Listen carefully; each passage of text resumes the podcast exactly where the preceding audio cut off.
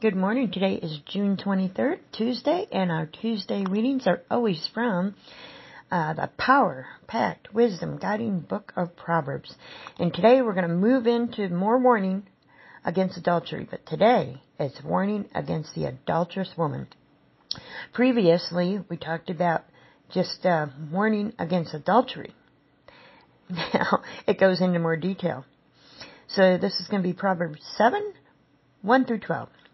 My son, keep my words and store up my commands within you. Keep my commands and you will live. Guard my teachings as the apple of your eye. Bind them on your fingers. Write them on your heart. Say to wisdom, you are my sister. And say to insight, you are my relative. They will keep you from the adulterous woman, from the wayward woman with her seductive words.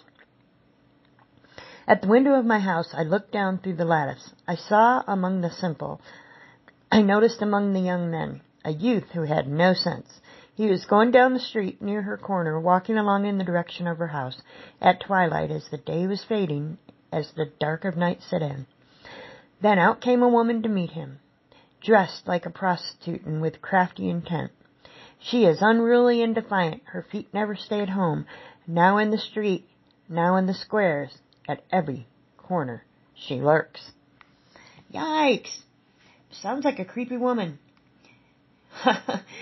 as we'll go further into detail about the warning against adulterous woman, but as you can see, it's not good.